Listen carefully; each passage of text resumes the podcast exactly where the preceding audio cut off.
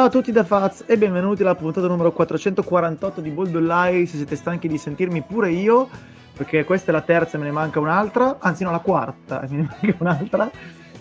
Se siete stanchi di sentire le stesse cose, cercherò di dirle diverse, così giusto per confondere le idee, anche me stesso che tanto sono già confuso, eh, a prescindere. E invece spero che le altre persone qui presenti sappiano darvi delle letture diverse, a parte loro che dovreste aver già sentito. Ciao allora.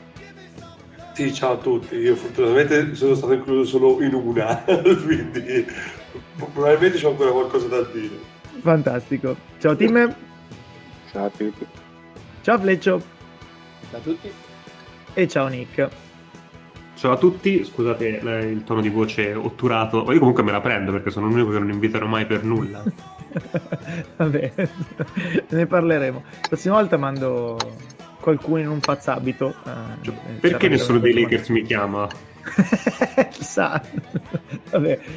Allora, io ho trovato un... Um, ovviamente parleremo di tutto quello che è successo giovedì. Eh, ho trovato un articolo che secondo me riepiloga molto molto bene ed ha anche un punto di vista abbastanza particolare su eh, chi non ha fatto niente e io onestamente in, uh, in apertura parlerei di questo, cioè eh, il capitoletto è i principali candidati che non sono mossi. Io leggo Jeremy Grant, Miles Turner, John Collins, Harrison Barnes e Richard Holmes, Trent Norton Tucker e Russell Westbrook, Eric Gordon, John Wall e Christian Wood, Kemba Walker e Alec Burks, Terrence Ross e Gary Harris. Eh, così, giusto per la cronaca, perché magari qualcuno si chiede, ma questi giocatori... Ecco, ve li ho letti. E d'altra parte, invece, eh, vi leggo i giocatori che sono stati tagliati. Eh, diciamo giovedì sera ricordo che c'è tempo praticamente altre due settimane per tagliare i giocatori che poi potranno far parte dei roster eh, che partecipano ai playoff eh, perché se si va dopo invece la, l'inizio di marzo eh, si possono ancora firmare i giocatori ma poi questi giocatori non potranno giocare ai playoff con la nuova squadra. Giocatori tagliati quindi che al momento sono eh, disponibili eh, per le squadre che puntano al mercato di buyout, poi probabilmente se ne aggiungeranno altri, tra cui Dragic, poi team ci dirai tu come, come vi comporterete voi Spurs con Dragic. Dicevo, giocatori al momento tagliati risultano essere DJ Augustin, DeAndre Bembry, Armoni Brooks, Moses Brown, Michael Carter Williams, PJ Dozier forse, nel senso che non si è capito, in Magic l'hanno twittato, poi l'hanno cancellato, poi non si sa, Drew Eubanks, Ituan Moore, Abel Nader, Jaimeas Ramsey e Robert Woodard, ultimi due dei Kings perché so che nessuno lo sa e quindi giusto per la precisione. Tanto DeAndre Membri tagliato nel giorno in cui era l'uomo copertina della squadra. Esatto. per, la, per la partita. Perché Nets talmente corti che avevano pescato uno a caso per metterlo in copertina sulla partita e poi l'hanno pure tagliato, molto, molto educati. Eh, va bene, a parte le, le, idiozie e le notizie di cronaca, ovviamente siamo qua per parlare di quello che invece è successo, non di quello che non è successo. Eh, e quindi non possiamo che partire eh, dallo scambio grosso tra i Nets e i Sixers, come ho già detto in altre sedi, io non ricordo onestamente uno scambio fatto a metà stagione tra due squadre che sono dirette rivali, sono anche nella stessa division eh, e che coinvolgesse due giocatori del genere. E tra l'altro, ascoltando qua e là, l'ultimo scambio ad aver coinvolto due All-Star eh, era stato quello tra Zanzan Kevin Durant e D'Angelo Russell, perché quell'anno era un All-Star. Quindi tutto l'hype sulla curiosità è stato smontato in mezzo secondo. Eh, a parte questo, insomma. Eh, direi Come che... Kevin Durant? Erano stati in trade? Eh sì. Ah, non ricordavo. Eh sì, eh sì, eh sì. sì, effettivamente dove, dove c'è lo spazio. e quindi, vabbè, insomma, entrambe le squadre direi risolvono un problema, un problema grosso.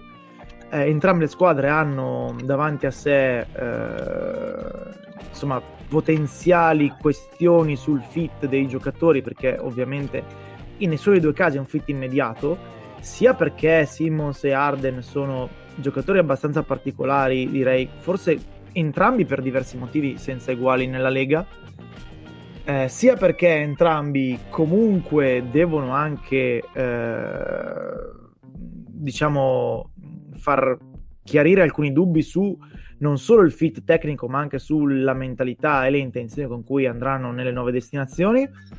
Eh, Simmons perché non serve che ve lo spieghi, Arden perché comunque è la seconda volta in un anno e mezzo che dice no, qua non ci voglio più stare, poi vabbè al di là di tutte le pagliacciate mediatiche dei tweet di Vogue e tutto il resto, eh, la sostanza resta questa. Eh, e poi vediamo insomma le prospettive anche per, la, per il resto della Eastern Conference. Quindi io direi eh, andiamo proprio in ordine come vi leggo, quindi Fleccio parti tu, poi sentiamo Team ed eventualmente anche loro, anche se non mi interessa perché l'abbiamo già sentito, no scherzo. Fleccio dimmi un po' cosa pensi di tutta la situazione delle singole squadre, vai.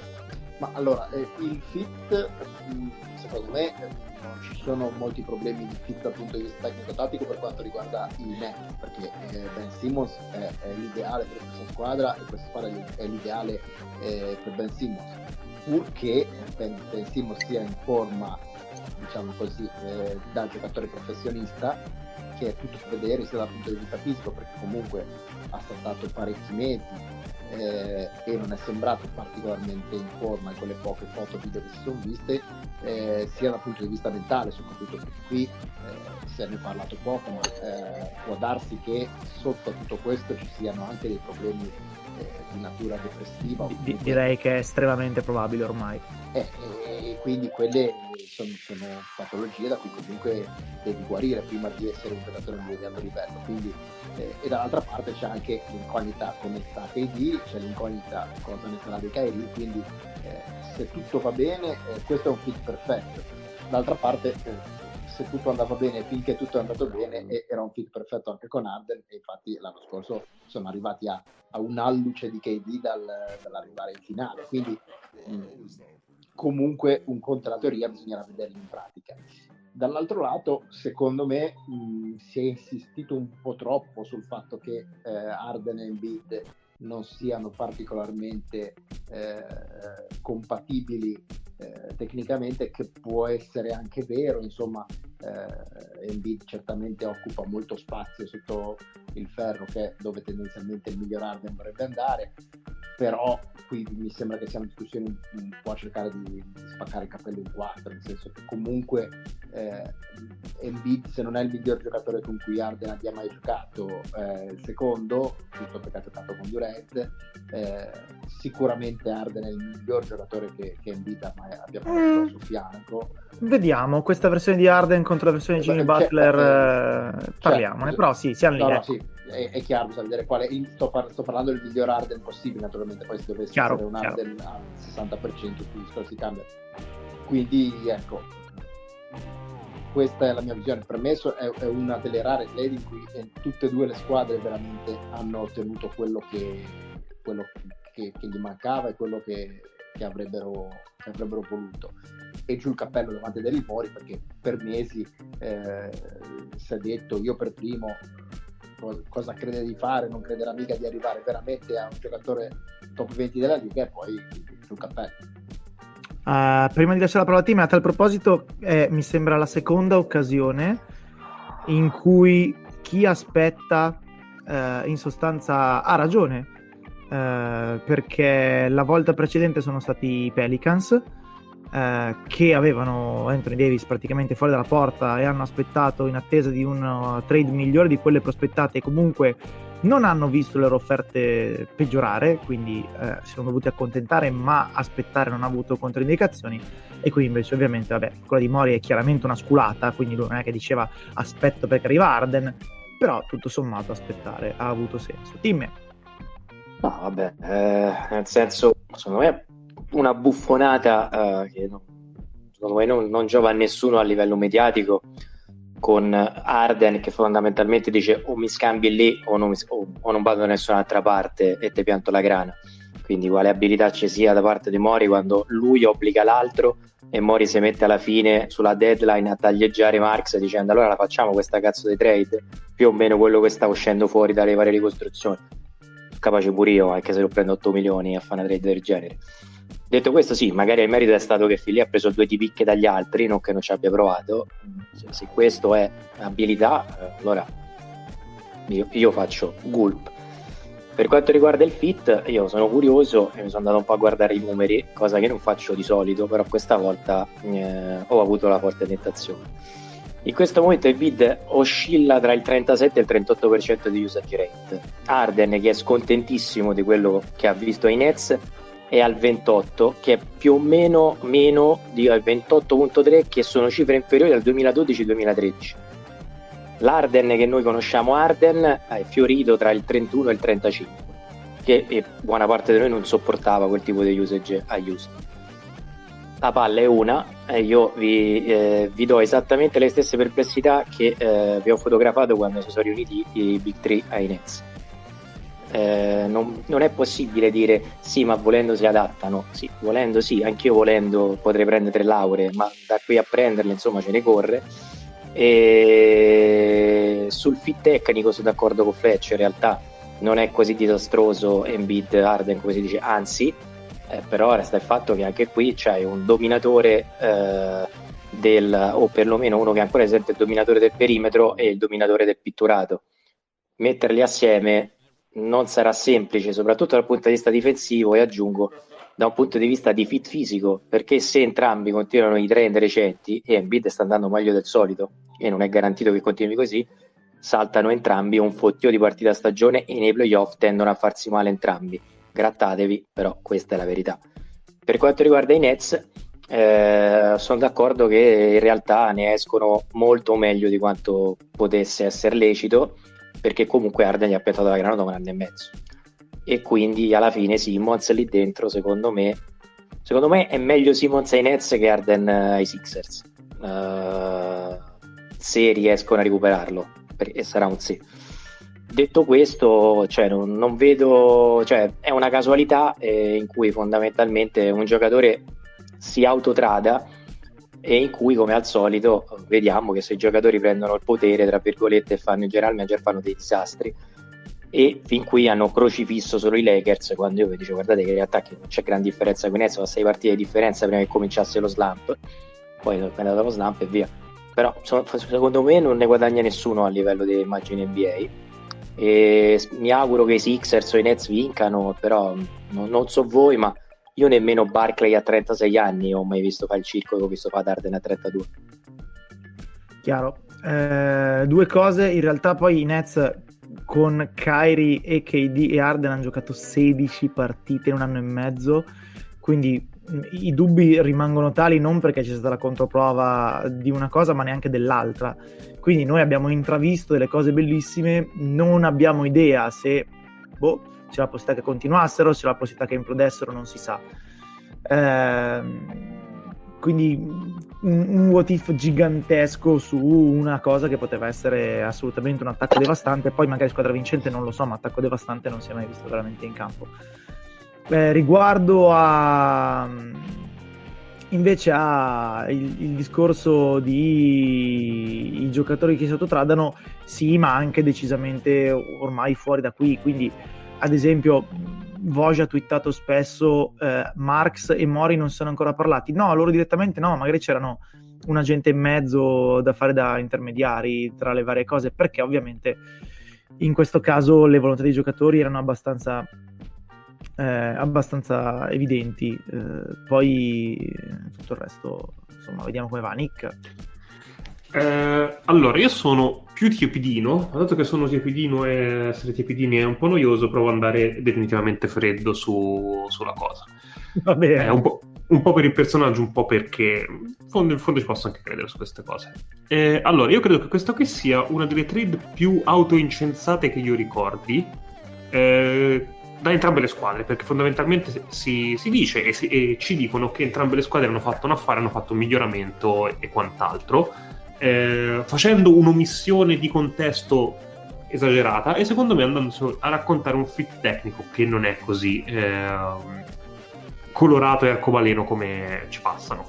Eh, diciamo che analisi a fredda, spiccia e, e, anche brutalmente veritiera, quando sostituisci niente con Arden migliori punto e basta, quindi non c'è tanto da dire, da quel punto di vista i Sixers sicuramente si rendono più competitivi, hanno delle armi in più e quant'altro. Eh, la cosa che manca è che Ben Simmons non gioca quest'anno perché si è svegliato stronzo o perché c'è stato un trascorso della squadra che l'ha gestito malissimo il suo rapporto con lui e con gli altri e per tutto quello che ne è successo. perché lì c'è, un'omissione, ma comunque, vabbè, facciamo finta che è tutta colpa di Ben Simmons, eh, la colpa è esclusivamente sua, e siamo usciti e abbiamo trovato un giocatore. Eh, stiamo prendendo un James Harden che mi sembra in calo fisico da un paio d'anni buoni, e non sto parlando di è leggermente mezzo passo indietro, che potrebbe essere vero, secondo me siamo a un passo indietro abbastanza, abbastanza netto, e un giocatore che è stato dominante, è stato MVP, è stato una macchina offensiva senza pari perché poteva giocare una quantità esagerata di isolamenti a partita e praticamente li vinceva tutti. Eh, Arden di adesso non si può prendere tutti questi isolamenti così tanto e non può secondo me non ne vince così tanti adesso. Non è più quel giocatore così dominante non è più quel, quel mostro offensivo lì.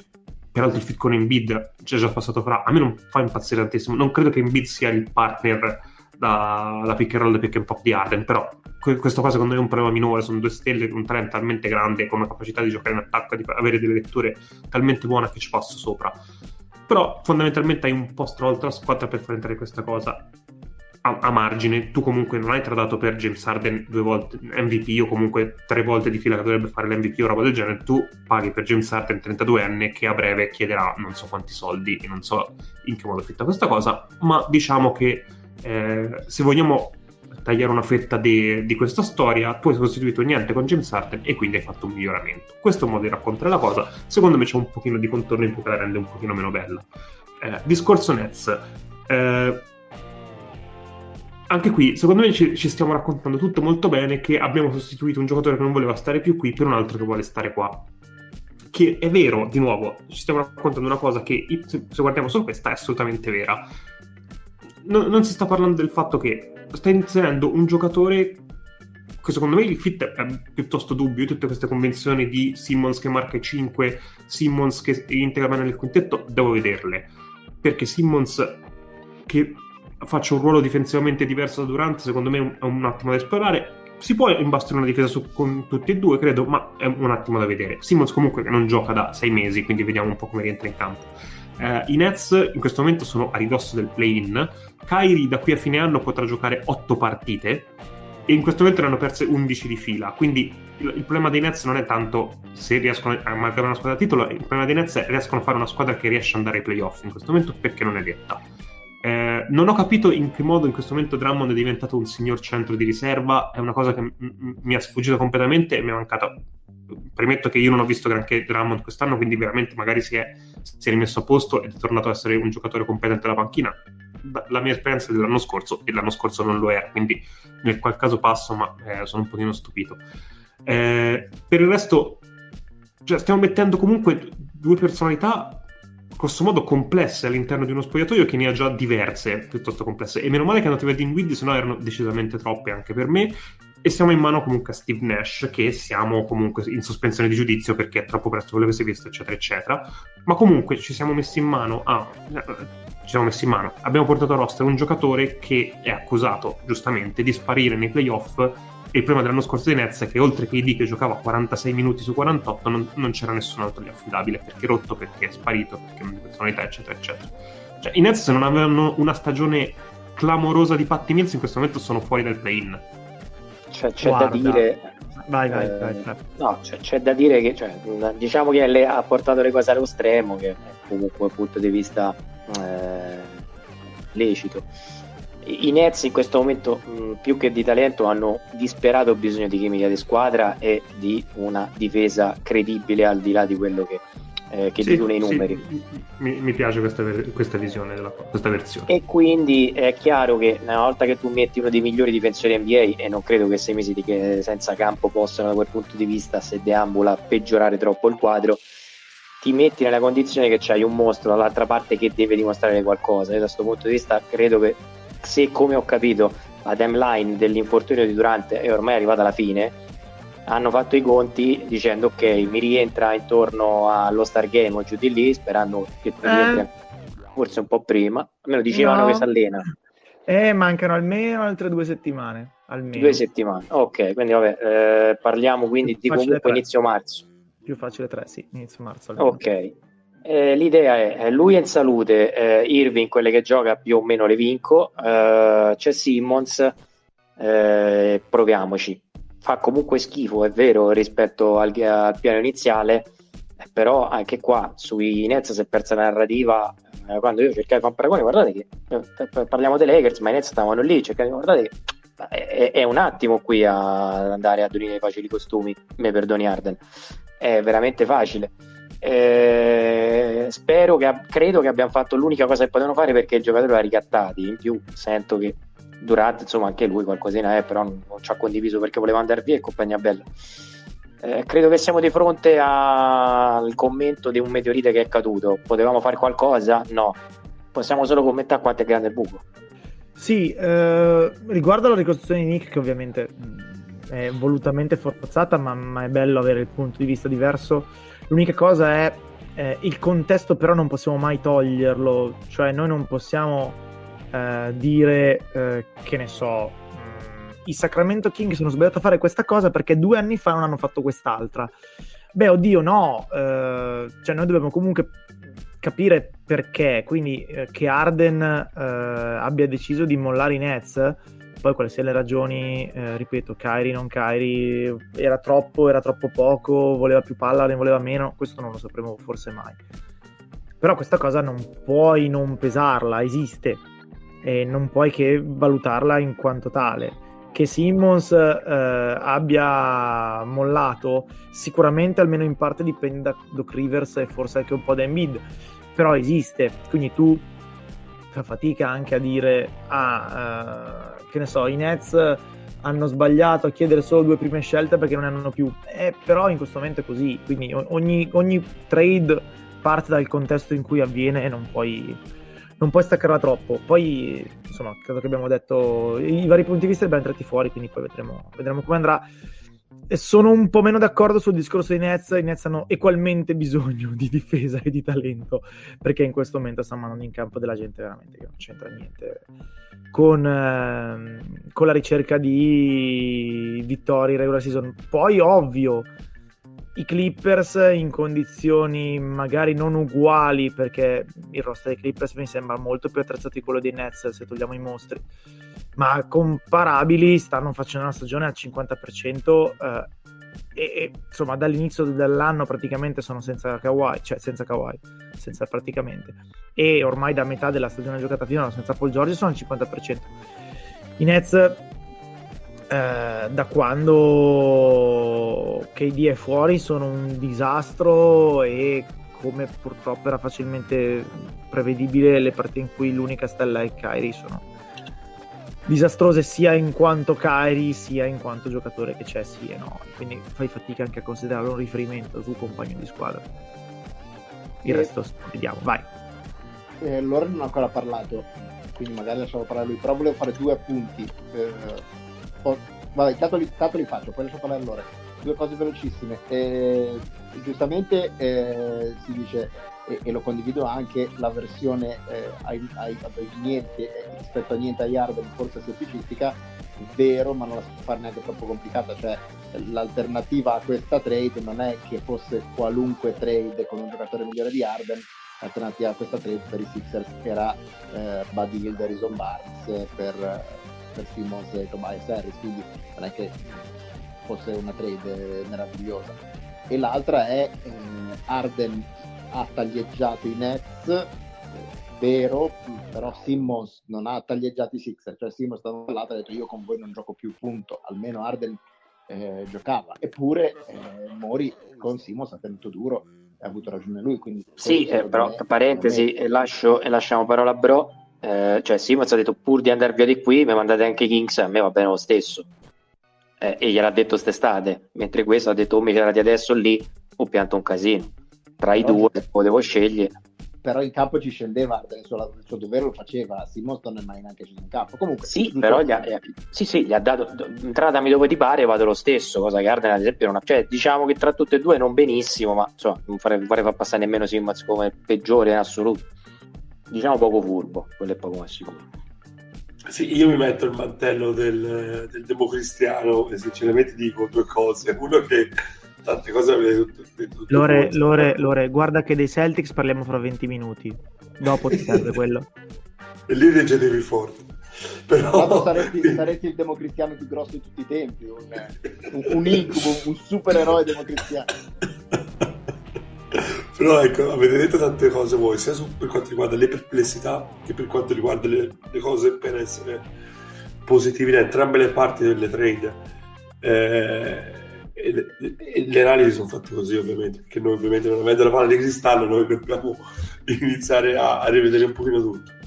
Eh, io ripeto quanto ho detto anche nella puntata di, di di, eh, di questa settimana, ovvero a me il fit tecnico piace tantissimo da entrambe le parti, anche quello di Arden, perché io mi rendo conto che abbiamo visto sempre quell'Arden eh, di Houston, abbiamo visto comunque questo dei Nets, tutto quanto, e mi rendo conto che è un giocatore che te fai grandissima fatica a vedere eh, inserito nel flow di un attacco che al momento funziona, di tutto, ma al momento funziona.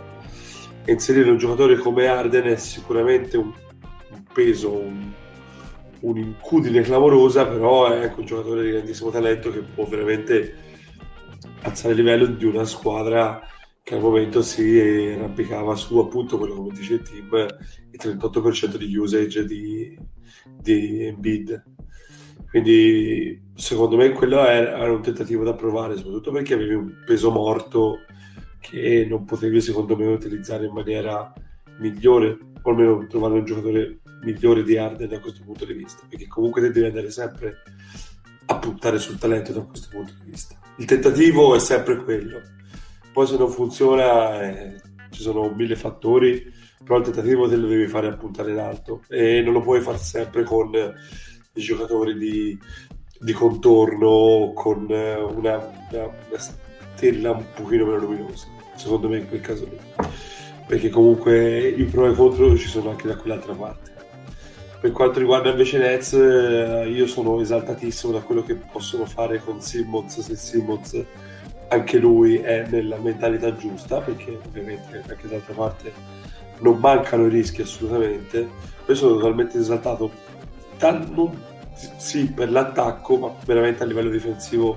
Secondo me questa è una roba che se Durant sta bene, che è un altro grande se, e, e Simmons è in forma, sono una rogna grossa grossa per tanti sperando che quell'altro io, io, io invoco sempre il team della scorsa puntata ovvero che qualcuno entri nella notte e pa lo vaccini. Quindi... temo, temo sia complicato. Temo sia molto complicato temo, temo, temo sia complicato. Ok eh, passiamo oltre direi eh, gli Wizards eh, che hanno fatto diverse cose e che non avranno Bradley Bill fino a fine stagione perché si opera. Eh, prendono Porzingis e la seconda scelta 2022 di Mavericks protetta 45, queste sono sempre cose che mi emozionano un sacco. In cambio di Spencer di Widdy e Davis Bertans, cioè due giocatori probabilmente tra i più deludenti mh, mm, nella stagione degli Wizards, che in generale non è che sia stata proprio brillante. Eh, e eh, direi che questo è per tutti e tre i giocatori un caso abbastanza palese di buyer's remorse. Poi nel caso dei Mavericks c'è solo rinnovo di contratto, nel caso degli Wizards c'è, eh, sono entrambe le cose, però tutti pentiti. Eh, tra l'altro ha appena scritto Mark Stein nella sua newsletter che eh, i Mavericks avevano intenzione di panchinare Porzingis eh, durante, almeno panchinare diciamo dal quintetto titolare i Porzingis durante la serie di primo turno dello scorso anno con i Clippers una volta resi conto che non, non ce n'era ma non l'hanno fatto perché probabilmente quello avrebbe eh, poi nell'off season seguente portato a eh, perdere Porzingis o alla sua richiesta di cessione o cose del genere poi è andata comunque a finire così. Intanto quella serie l'hanno persa quindi va a sapere magari. A posteriori potevano gestirla in un modo un po' diverso anche se queste cose sono sempre complicate dal punto di vista di Dallas, eh, l'avevamo già detto io e Lore parlando appunto con, eh, con Davide da, da, di NPCD, l'idea è che, che avessero deciso di tagliare con Pozzingis, poi che l'abbia deciso Doncic o qualcun altro. Siano da quelle parti lì e hanno tolto il contratto di Porzingis mettendo due contratti che sommati più o meno fanno quello di Porzingis ma sono due separati quindi magari li riesce eventualmente a cedere meglio O, o inizi, dato che Cuban è esperto di danza della miseria, magari fa la danza della miseria dei contratti. Cioè, ne, Beh, però se- secondo me qui la parola chiave è magari. Magari, esatto. Beh, però anche Cioè- magari Porzingis lo vendevi bene e invece non l'hai mai fatto, ti sei ridotto a dover Eh, prendere però due nel senso, cadaveri. l'hai scambiato con uno che non trovava minuti in una squadra che tanca Sono e d'accordo. uno che, che face- che penso l'ultimo anno e mezzo la cosa più importante che ha fatto è investire in cripto. Però l'alternativa era pagare per cedere Porzingis. Quindi a un certo punto magari pagherai meno per cedere Bertans, non lo so. Non, non ho veramente idea. Chiaramente un casino, chiaramente quella trade è finita male per i Mavericks. E meglio per, per New York e poi beh, da, lì, da lì vedremo. Prego se avete qualcosa da dire. Ma, eh... ah, vai, vai, Nick, vai, vai pure. No, anche, no, no. anche, anche col punto di vista degli Wizards, se volete. Ecco. Allora, eh, io dal punto di vista di Wizards semplicemente la vedo come quello che deve fare una squadra che tanca, cioè con- si prende un contratto brutto che magari riesce a trasformare in un giocatore che più o meno funziona e magari lo ricicla in qualcosa di, di meglio. Vedere quello che ha fatto ultimamente OKC con Orford, ad esempio, chiaro, potrebbe chiaro. venire da fare una roba del genere. E quindi, da quel punto di vista, secondo me, ok, eh, buona la prossima, ti sei tolto Bertans che veramente era un contratto orrendo, ti sei preso un altro contratto orrendo che non funziona, Dinwiddie non si è mai capito, ma eh, a Washington non c'è mai arrivato il Dinwiddie per cui hanno per cui sono mossi. Eh, io, sinceramente, dal punto di vista di Dallas, no- non la- cioè, è la trade che capisco meno di tutta la stata di deadline. Non, non- non mi è chiaro perché. Eh, perché se volevi dare via Porzingis in fretta, perché in fretta? Per- perché almeno. rin- cioè, no- no- davvero non, non ho capito che, che senso aveva scambiare quel Porzingis adesso in questa deadline per due contratti che fondamentalmente sono di gente che sommata non, non rende quanto Porzingis e Porzingis non stava rendendo granché però diciamo che una partita su tre di Porzingis era buona perché le altre due una stava ritornando in forma e una si rompeva. Io la metterei così. Io credo che quei due non facciano una partita su tre buona nemmeno ne- ma nemmeno sommati quindi davvero non ho capito. Eh, rivoluzione in roster no cioè, ti stai solo libera- liberando di Porzingis perché potresti aver dovuto pagare di più per liberartene in futuro? O perché ti piace segretamente qualcuno dei due e sono ancora più perplesso perché Cu- Cuban vuole parlare di cripto con Dinwiddie io dav- davvero non ho capito. Poi eh, no- non è questo il momento in cui affronteremo il discorso però su Doncic siamo già a un allenatore e la, la seconda stella con cui ha, ha detto no, che per carità non, non sono le personalità più, più semplici di questo pianeta e quindi gli do ancora tutto il beneficio del dubbio, però siamo già a, a due che, che sono messi in fila, diciamo due, due indizi- due calci d'angolo, facciamo così. Io cioè quello che vedo in Porzingis è un giocatore che come dice Faz ris- eri veramente al limite di, di- di dover pagare per, per scambiarlo perché secondo me eh, siamo veramente a un attimo da dire che questo non, non- non- a livello fisico non recupera mai più a uno stato efficiente, ecco, mettiamo, non dico il 100%, però una roba dove può stare in campo. Al momento mi sembra, io lo dicevo sempre, mi, è sembrato cioè, più marcio di me al matrimonio di Fleccio, che sono dei livelli abbastanza alti sono, però è veramente un- un- una roba che in campo andavi a vedere, erano più le partite che ti sorprendevi dove aveva fatto bene che ti sorprendevi quando aveva fatto male. È in una situazione tecnica dove lui non porta alcun vantaggio alla squadra se non appunto in quelle serate lì di grazia, perché comunque al momento è, è- posso dire che è soltanto un tiratore di 2,20 m, che non è poco, però è sempre quello, lui contro i piccoli non fa, non fa più alcuna differenza, non so se per timore, non so se è una roba legata alla sua inesistente cattiveria, che però sinceramente ne- ne- ne- nei primi flash di carriera mi sembrava ci fosse. E, e questo inizia a essere un giocatore che probabilmente sta iniziando a scollinare il fatto del, dell'essere un po' sopravvalutato rispetto a quello che si aspettava inizialmente. Che poi è chiaro che l'hype iniziale ci stava tutto perché sinceramente era eh, un giocatore più che godibile quando era a New York, però diciamo che il proseguo di carriera e le misure prese negli anni seguenti e il suo stato fisico eh, l'hanno un po' lanciato da quell'altra parte. Lo Sì, stanno no, lanciando da quell'altra parte, ecco. Non perdiamo tempo prezioso a parlare della trade inutile, eh, vorrei dire, ma, eh, non vorrei essere cattivo, nel senso eh, Porzingis è un giocatore eh, in pa- clamorosa parabola discendente e non sai se lo recuperi o meno. Dallas ha continuato a muoversi sulla falsariga di quello che ha fatto quest'estate, poche idee ma confuse. Mm, Penso, insomma, non so se da parte vostra eh, le aspettative fossero alte, eh, altre e alte, ma insomma, linea di massima continuano ad andare su- sullo stesso leitmotiv. E per il resto, Washington oggettivamente eh, porta a casa un giocatore che forse in quella condizione lì, senza nessuna pretesa competitiva effettiva, magari porta a casa qualcosa. Comunque siamo veramente, mm, non so voi, ma personalmente io quando ho letto sta detto ho fatto, ah, sti cazzi. Non so se a voi vi ha fatto la stessa impressione. No, io invece a Dallas vedo che alla fine hanno preso due cose che potrebbero rendersi utili, ovvero un altro, handler accanto a Doncic nei momenti in cui può rifiatare e, tira- e due mani eh, che ci possono sempre stare. Alla fine Bertans è una versione discount di Porzingis e più nemmeno. Sì, diciamo che eh, è vero che è una trade abbastanza mm, sconfortante eh, ed è vero che ci sono tre giocatori che hanno dei, dei grossi problemi rispetto ai salari che pretendono, però in questa comunque un minimo di chi, chi ha l'upside eh, rimane Washington perché il best case scenario di Porzingis eh, lì dentro c'è comunque uno star, poi un best case scenario che magari ormai è, è passato, magari ha solo l'1% di possibilità di, eh, di avverarsi, eh, però quell'1%, visto che sei Washington, non hai niente da perdere, non hai, non hai rischiato nulla, eh, te lo puoi prendere questa, questa scommessa.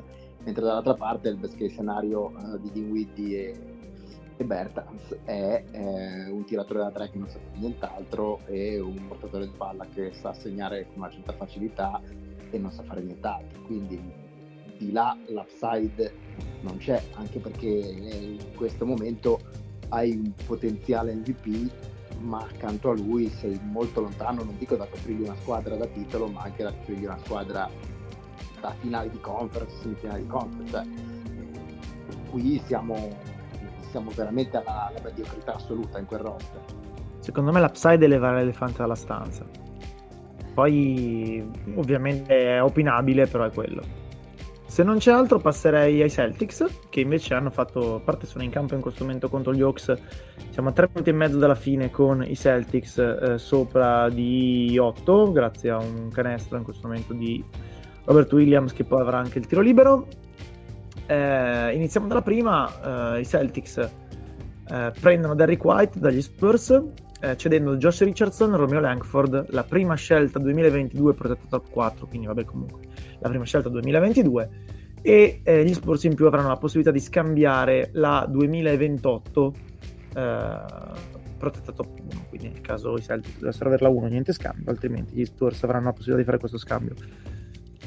Eh, per quanto riguarda i Celtics, mh, diciamo che mh, se si è convinti che con Tatum e Brown eh, manchi più il eh, giocatore che non è un play di ruolo, ma quello che ha tutti magari tutte skills B e nessuna A, e non puoi prendere, che ne so, Drew Holiday, White, forse è la, la cosa migliore che esiste in NBA in questo momento.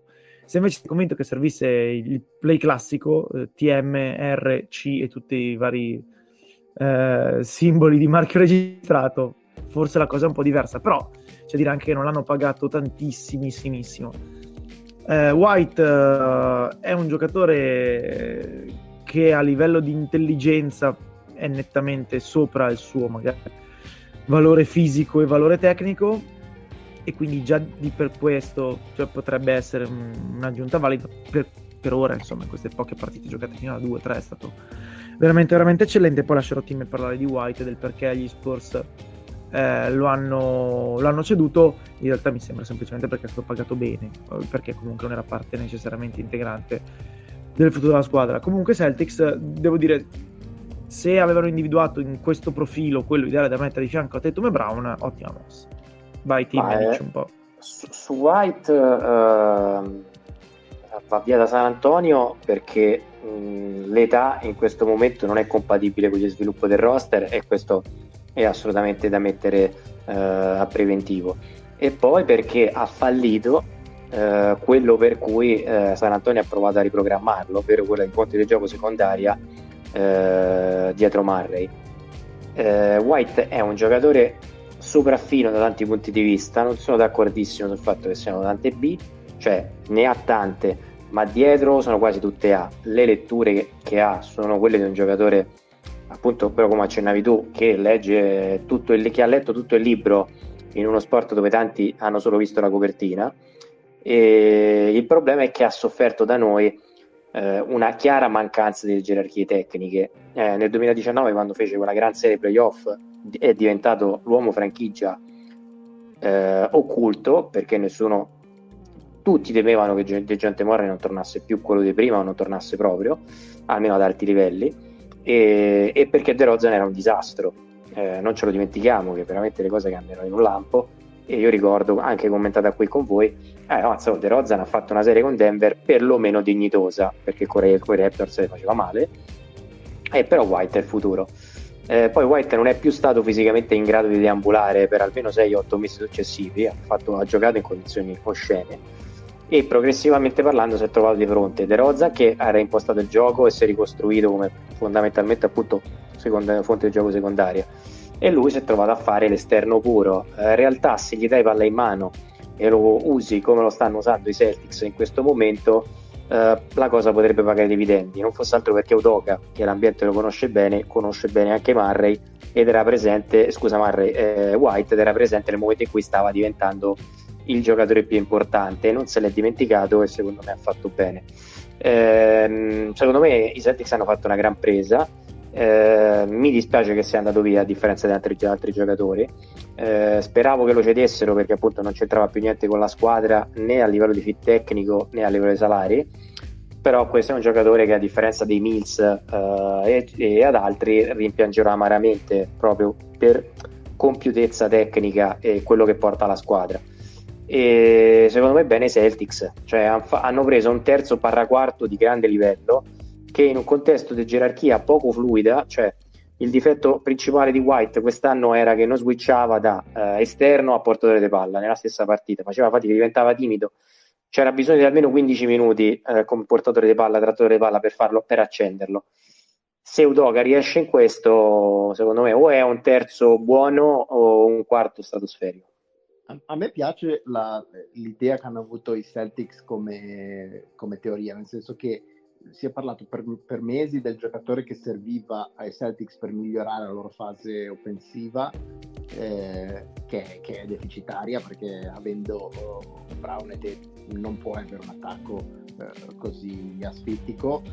E, però a un certo punto secondo me si sono resi conto che il giocatore che li avrebbe fatti migliorare, cioè il play che cercavano che li avrebbe fatti migliorare, sostanzialmente eh, non esisteva o, o non esisteva al, con gli asset che loro avevano, perché loro cercavano un, un, un portatore di palla solido che tirasse anche un 40% da tre punti e che non fosse, eh, diciamo così, non ti facesse pentire dal punto di vista difensivo e quel giocatore lì è, so, è il Chris Paul eh, al massimo della sua, eh, della sua, carriera e al momento non esiste e se esistesse eh, dovresti, non, non avresti la possibilità di prenderlo.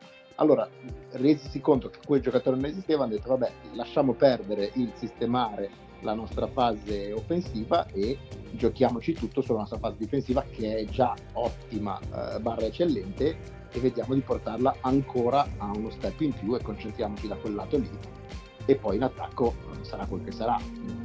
È, è, è un approccio che, che, secondo me è valido e, e che io condivido al 100%, cioè se, se non hai la possibilità di, di, migliorare il lato del tuo gioco che è deficitario, allora fai all-in su quelli che sono tue, i tuoi punti di forza e dall'altra parte in qualche modo ci sarà arrangerà.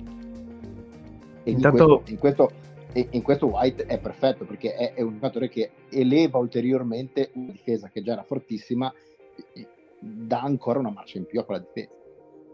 Intanto Ben Hill team sotto uh, i 30 secondi circa di partita che vanno dal minuto e 5 ai 35 secondi dalla fine, eh, molto bello devo dire. Tra Celtics e Hawks veramente molto bello, ma vinceranno i Celtics perché più 8 34 secondi alla fine, figurati. Eh, prego altri pareri se ci sono su Celtics, Spurs e White, eccetera. Uh, a, me è piaciuto, a me è piaciuto come, faccio velocissimo, a me è piaciuto come trade, credo l'abbiano pagato il giusto, perché credo una prima e uno swap sia un prezzo tutto sommato che ci sta per, per quel giocatore lì. Eh, I Celtics ah, sono molto migliorati difensivamente in questo periodo, come detto, per ora il fit mi sembra peraltro andare molto bene con quello che si può, quel poco che si è visto da White uh, in campo. Aiuta il fatto che in questo momento Tatum è un cazzo di lanciafiamme e quindi va bene qualunque cosa. Però bella trade, mi è piaciuta.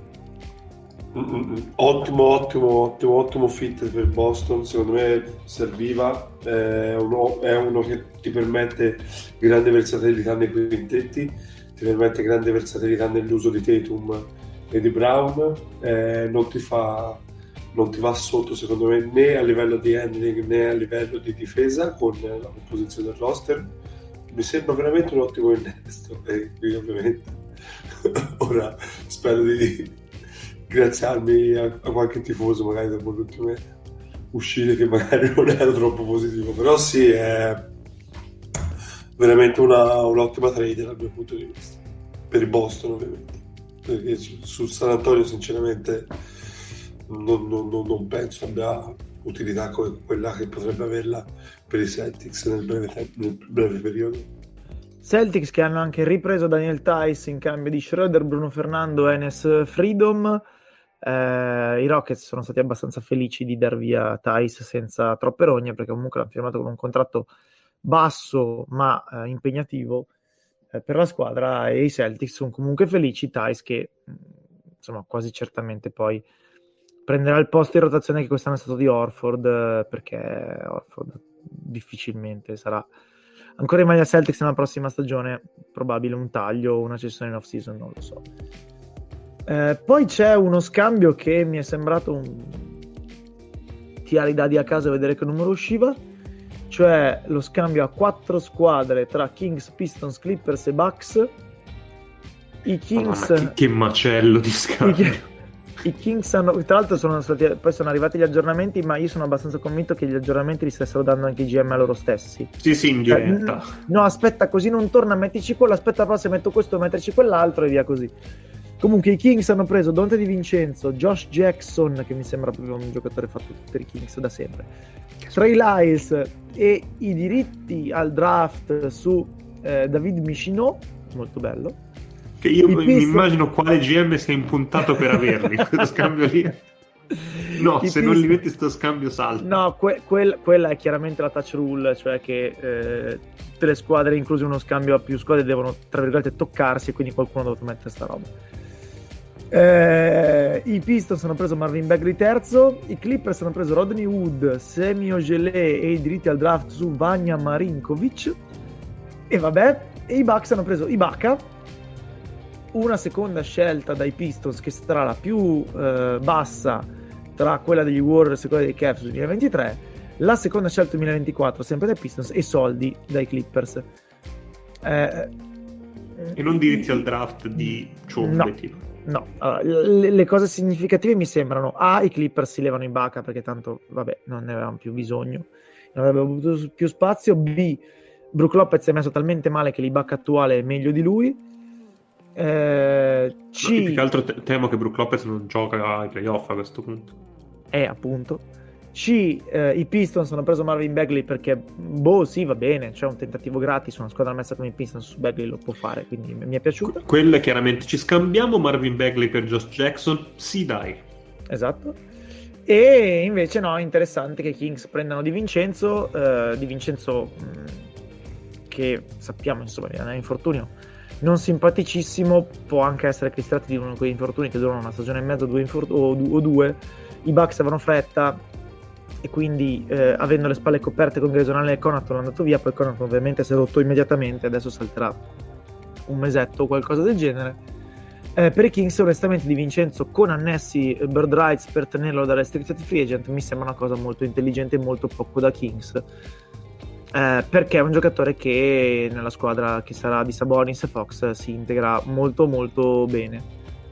In tutto questo mh, mm, non cambia, ripeto, nulla. Cioè, ca- cambia forse sì che i Bucks hanno sostituito un esterno perché erano convinti di averne abbastanza con un lungo perché erano convinti di non averne più. Tutto il resto è dettagli. E i vostri commenti mi fanno pensare che sia esattamente un dettaglio. Si può dire che i Kings hanno vinto la trade? Forse può essere, sì. ci può stare. Credo. Cioè, sì. sì, sì, no. Ci, ci, sta, ci sta, ci sta. A leggere grandi numeri. Prima o poi. Ma magari potevano della... vincerne altri. L'ago della bilancia di questa trade è la, la condizione fisica di Baca, perché se Ibaka arri- dovesse arrivare ai playoff in condizioni fisiche buone, e insomma ti, ti basta una partita di, eh, giusta di Ibaka alla Ibaka dei vecchi tempi e magari può farti la differenza eh, tra, tra, vincere o non vincere una serie playoff e in quel caso cambia tutto. Se invece Ibaka è come, come, come si prosegue nella sua carriera eh, una versione molto anacquata questa trade eh, sostanzialmente è irrilevante per tutti tranne che per la possibilità appunto eh, di, dei di assicurarsi il di Vincenzo che non sarà un fenomeno, ma un giocatore che quando è al meglio è costante, è continuo, eh, non, non, non, sporca, non, sporca, la pagina, difende e avercene ecco, per, per i Kings. Guarda, diciamo che se i Ibaka l'avessero tagliato non sarei, non sarei stato sorpreso, per dirti qu- quanto l'ho visto bene fisicamente. Esatto, esatto. Va bene, ehm... andiamo avanti eh, con eh, la, l'altra trade che coinvolge gli Washington Wizards che eh, lasciano andare Montrezl eh, anche perché di lunghi ne hanno 12 Thomas Bryant è rientrato Daniel Gafford eccetera eccetera e prendono Ish Smith, Vernon Carey e la seconda 2023 dei Celtics protetta 45 in sostanza agli Wizards non fregava assolutamente una mazza di Terrell e hanno preso eh, Vernon Carey che boh sì magari vediamo insomma giovanissimo magari ne salta fuori una roba che può fare il decimo eh, hanno preso G. Smith eh, che eh, torna a Washington eh, per Ishi Smith eh, quindi non è una nuova squadra si limiterà a confermare di aver già giocato in credo 11 squadre non mi ricordo nemmeno quante sono forse 12 così via eh, non è comunque il giocatore più traslato della storia perché eh, Ariz è stato scambiato 11 volte nella sua carriera, pensate quanti traslochi.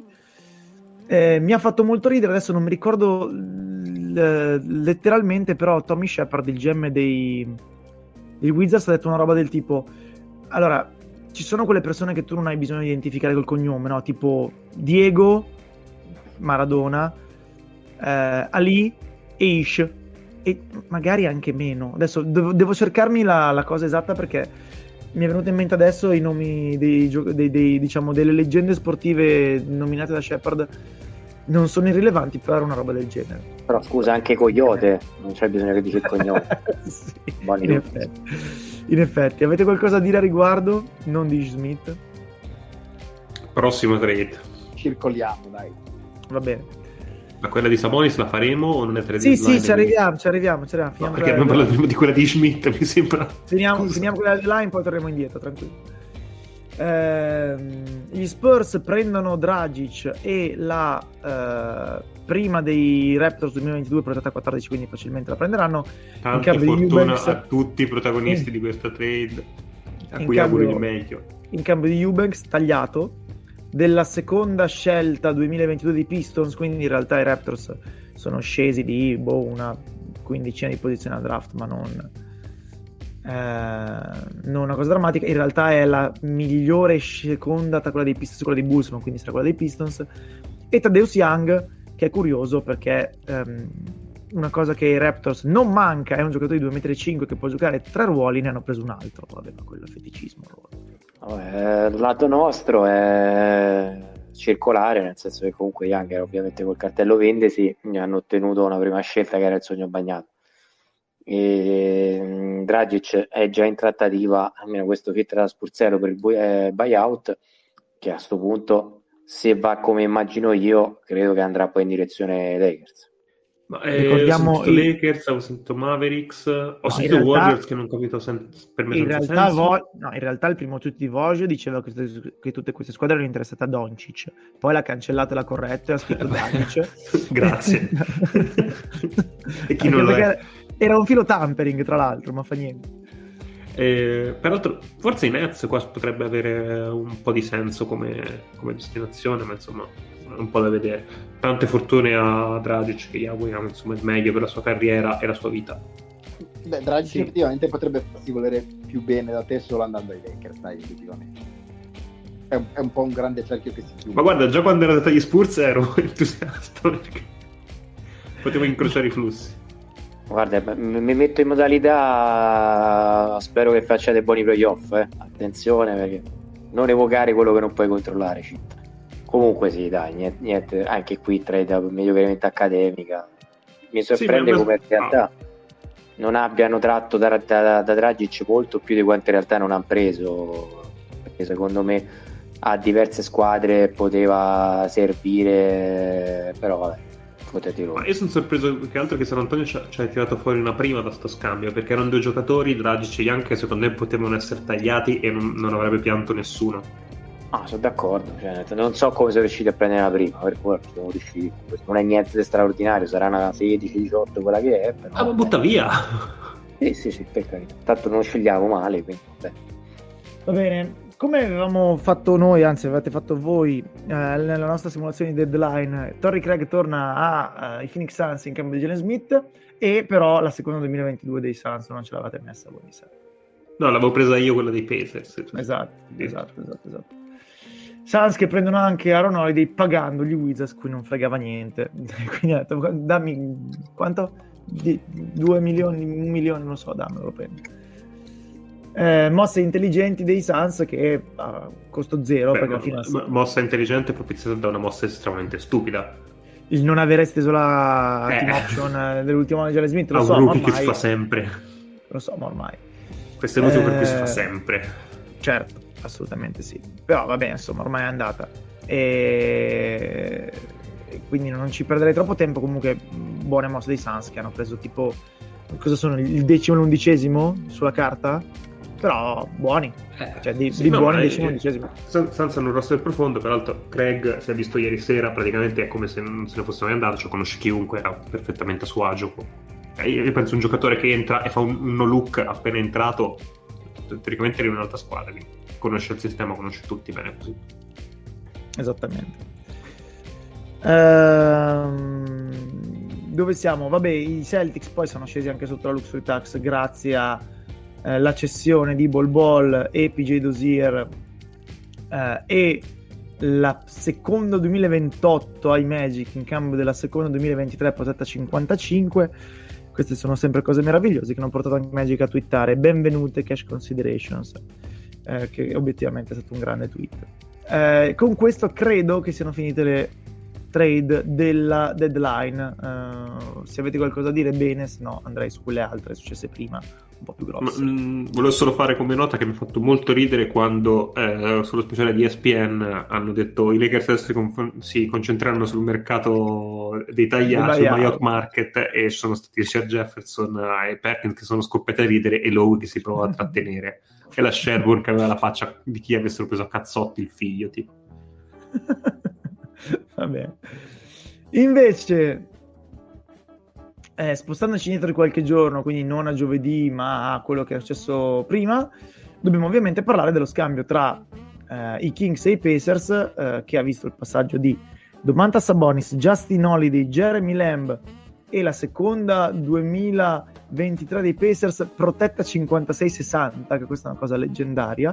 Quindi se dovesse essere tra la 56 e la 60, i Kings non la vorrebbero, invece sai più bassa la prendono. Eh, in cambio di Ali Barton, Badid e Tristan Thompson. Eh, prego, fate voi. Allora, faccio un piccolo... Se... Vai, vai, vai, Freccio. allora, eh, per come la vedo io, eh, diciamo così, non, non, mi piace per i, per i Kings eh, per, un, per, un, motivo molto semplice. Eh, io capisco il concetto di dire Ali Barton è un, è un potenziale futuro all star, Sabonis è uno star oggi e quindi io eh, voglio migliorare la mia squadra nell'immediato e quindi scelgo la certezza piuttosto che il potenziale. È un ragionamento che, che, capisco, però mi vengono due domande. Uno, perché vuoi potenziare la tua squadra oggi? Cioè, sei sicuro di quello che stai facendo? E due, sei sicuro che Sabonis sia tra, cioè, tra tutti gli all-star possibili e i giocatori di quel livello lì forse è quello che ha meno senso tecnicamente con Fox, eh, ma anche con Buzz, eh, con, con, con, come è costruito il roster, con tutto, insomma, perché alla fine non è un rim protector, è un giocatore che, che vuole palla in determinate zone del campo in cui è estremamente utile, per carità, però eh, sono sostanzialmente palloni tolti a, a Fox e a Barnes che anche loro gradiscono aggredire quelle zone. Insomma non la capisco né dal punto di vista filosofico né dal punto di vista tecnico in questo momento. Poi eh, naturalmente eh, dovrebbero esserci dei, dei, ritorni in qualche modo perché in questo momento Sabonis è il giocatore migliore di Alibarton e alla fine della fiera quando tu da una trade ce ne esci con quello che è il miglior giocatore adesso dell'otto comunque è difficile dirti eh, sei un pazzo però ecco come dicevamo prima conta anche il contesto e qui il contesto a me non torna da, da nessuna parte per quanto, per quanto, riguarda i Kings mentre per i mm. Pacers ci sta ci sta loro stanno, stanno un po' sbaracca, stanno sbaraccando o meglio stanno rimodellando la squadra senza sbaraccare e prendere eh, un giocatore più giovane, prospettive più lunghe e che comunque è di, di rose prospettive, eh, è una bella scelta perché ti permette di, di cancare un po' di più, ma, senza, cioè, mantenendo comunque una statura di roster solido. Ti rispondo io velocemente a 1 e 2. Uno è perché il decimo posto del play-in è assolutamente aperto e per loro già solo fare quella roba sarebbe credo un trionfo e, e, due, probabilmente perché l'unico all star, tra virgolette, che potevi prendere era Sabonis. Allora, io sì, faccio... No, è...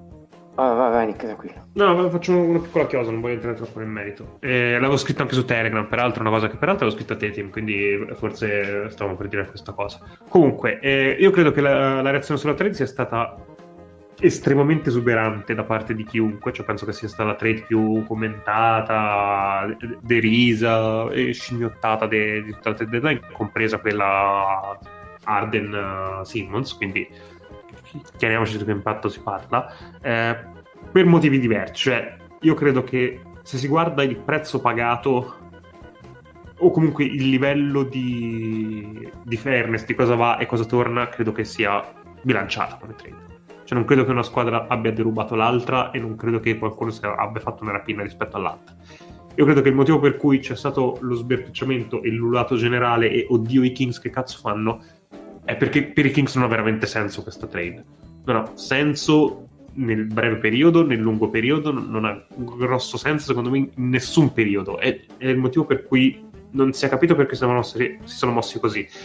Devo dire che con le trade del giorno dopo ha un leggermente più senso perché credo che abbiano un attimo dato un'assestata al roster che prima semplicemente col, so, col solo scambio di Sabonis non c'era. Però secondo me veramente non, non, è una trade che ha un senso immediato. Premesso che per me fare il decimo posto al play-in se lo fai perché non credo tu riesca a farlo e in questo momento ad esempio i Pelicans mi sembrano attrezzati molto meglio eh, dei Kings e anche i Pelicans ora come ora non, non ci sono dentro eh, non dai via Hild perché comunque è un giocatore che ti aiuta a fare queste cose. È vero che poi questa cosa magari rientra perché il giorno dopo sono presi dei giocatori che potrebbero sopperire a. Ma e se vuoi fare una cosa un po' a lungo termine, devi cedere Fox, non devi cedere Ali Barton, che è il giocatore con uh, più futuribilità, più tutto. Quindi è, è, questo, secondo me, che non torna, che non ha senso che non, nessuno si spiega dei Kings. Perché hanno fatto due mosse contemporaneamente facendole metà e riuscendogli malissimo.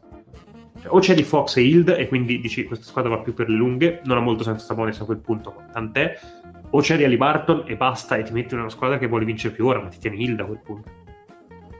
Però Fox devi anche avere qualcuno che te lo paghi. Io a me piace, uh, anche per tu make sense, magari siamo in pochi, ma a me piace perché eh, Fox è molto meglio, uh, secondo me, delle migliori prospettive che potrebbe avere un giocatore che hanno scambiato, perché in questo momento, secondo me, è un filo sopravvalutato, anche considerando i mezzi fisici. Potrebbe diventare un grande facilitatore, ma uh, è carino adesso col contratto da rookie e poi bisogna vedere un attimino che diventa di Barton. Io ho qualche dubbio da questo punto di vista. E, mentre Fox, nel bene o nel male, è uno star che sta giocando male ma è comunque un giocatore che nelle lande di Sacramento a livello di overall complessivo sarà difficile trovare a meno che trovi azzecchi trade o draft particolarmente significativi. E questi di solito draftano da schifo. Quindi non è una cattiva idea tenerselo.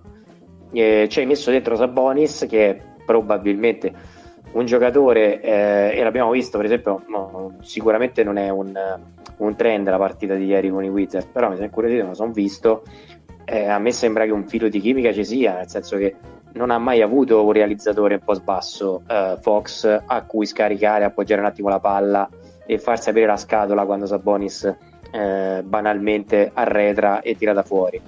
C'era davanti Holmes con cui fondamentalmente si scontrava ogni volta che entrava in area. Eh, poi c'è Arcles che bene o male è un giocatore che poteva con quello, con loro due c'è un discreto fit, cioè è una squadra bruttina, non ci piove, non è la squadra che tu eh, ci sogni di guardare a livello del pass. Però per Sacramento è una squadra che secondo me quest'anno punta al nono decimo. Poco ma comunque meglio dello schifo eh, a cui stava andando incontro. E probabilmente l'anno prossimo eh, sogna di diventare la Portland dei poveri. Quindi proviamo ad arrivare all'ottavo il, se, se, perché se effettivamente la chimica tra Fox e Sabonis funziona è una squadra di basso impero dei playoff detto tra me e voi, ma quante volte capita che i Kings siano una squadra da basso impero dei playoff? Quindi tutto sommato, secondo me è passabile. Il discorso è che i Kings hanno fallito in entrambe le strade, eh, nel, diciamo già solo nell'era di Vivek, senza andare ai Maluf. Cioè hanno fallito quando hanno provato a ricostruire tra virgolette da zero, hanno fallito quando hanno provato a dire no, aspetta, diventiamo semi competenti, poi vediamo. Quindi mh, ovviamente siamo tutti prevenuti perché sono i Kings, eh, io non, non, Ripeto, Fox così certamente adesso non aveva mercato. Eh, Ali Barton era sicuramente la cosa migliore che faceva del pronostare, l'unico star che c'era in giro era Sabonis. Ovvio, nessuno ti obbligava a farla adesso questa cosa, quindi rientriamo in un altro discorso. Eh, però tutto sommato insomma visto di peggio eh, è chiaro cioè è difficile che sia stravincente come trade per i Kings. È una rimescolata che probabilmente andrà bene, poi vedremo. Comunque, dai, perché io so leggermente meno peggio di prima, questo lo possiamo dire. Credo di sì. Eh, Sacramento è già qualcosa. Andrei avanti con eh, quello che invece hanno fatto i Blazers.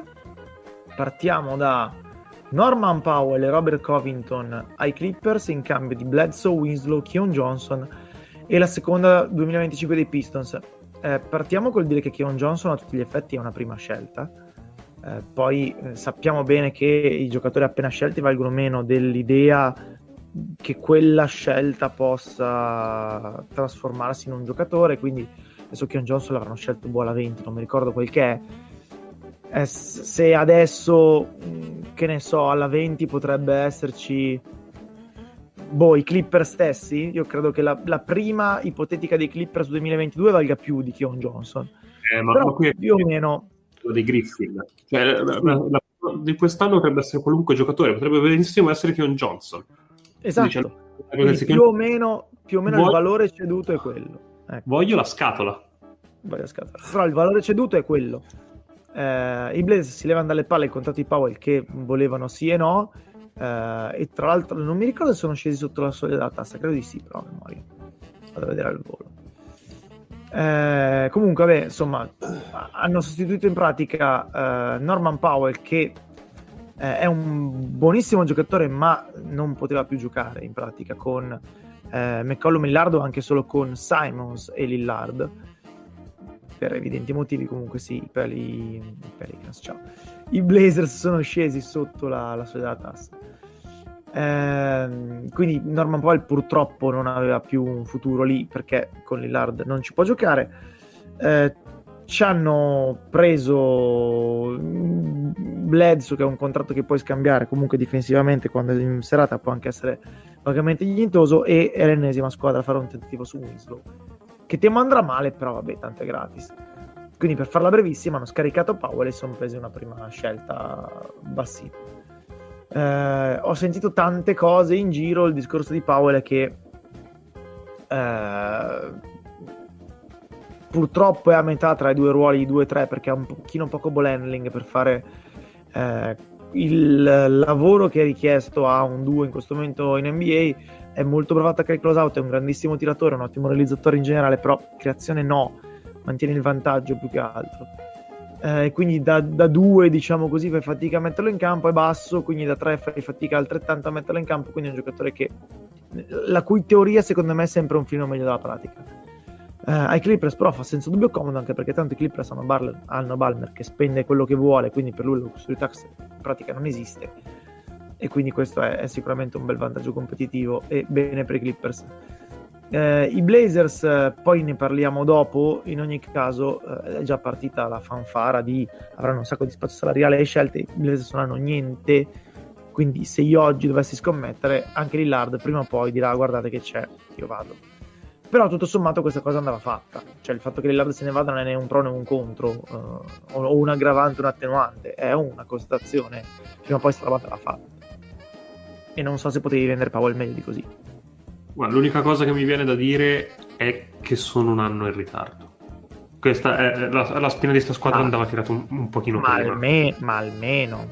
No, no, almeno un anno. Secondo me un anno fa ne uscì con della roba vagamente dignitosa per, per la squadra. Due anni fa ancora meglio, tre prendevi, ti davano del pazzo, ci prendevi qualunque cosa e probabilmente non dovevi farla.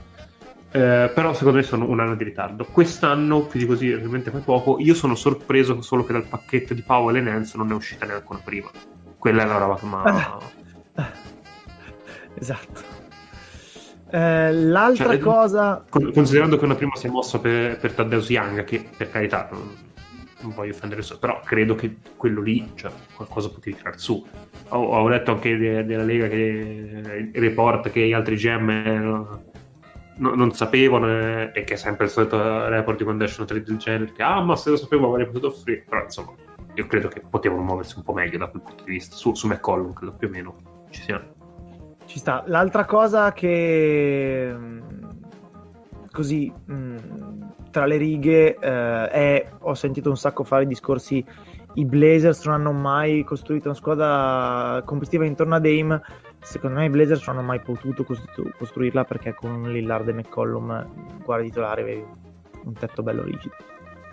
Eh, quindi potevano lavorare meglio sì sarebbe cambiato qualcosa forse no Beh, consideriamo anche che Lillard è entrato nella squadra di Aldridge, che poi è diventata la squadra di Lillard. Cioè, non, hanno mai fatto un rebuilding vero e proprio in cui sono partiti da nulla e hanno aggiunto via via pezzi. Cioè, era la squadra di Aldridge che con Dame è rimasta a galla. Si sono ritrovati McCollum alla fine, alla fine lottery e sono rimasti su per quello. non è una squadra. Hanno aggiunto, hanno aggiunto via via pezzi a quello che già c'era. Il problema è che hanno sempre scelto pezzi più costosi, fondamentalmente. Sì, ma poi nel senso non è... Problema, il problema poi è che i pezzi che hanno aggiunto per tenere a galla eh, questa squadra, pagando le prime scelte, eh, poi li andati via, come dice Nick, eh, regalati, perché alla fine Powell e Nest non è che se li sono costruiti con le scelte, cioè con giocatori valutati, li hanno pagati, li hanno pagati anche caro, perché hanno pagato dei begli asset per avere Powell eh, e Nest, una prima scelta per Nest, Gary Trent per Powell, e adesso e poi ti trovi che, che li sbologni. E va bene, ok, quello che ci fa, dice eh, sì, vabbè, magari erano in mezzo, l'idea è un'altra, però se spendi asset per acquistare giocatori che poi non dieci anni dopo, ma un anno dopo regali, non è una strategia, non dico vincente, ma neanche che ti permette di stare a galla. Sì, e, e, sono giocatori che non hanno diminuito il loro valore in campo, cioè comunque giocavano, cioè Powell e Nance penso che siano stati positivi in campo quest'anno, esatto, nessuno... Esatto. Occhio a di positivi, eh, cheat.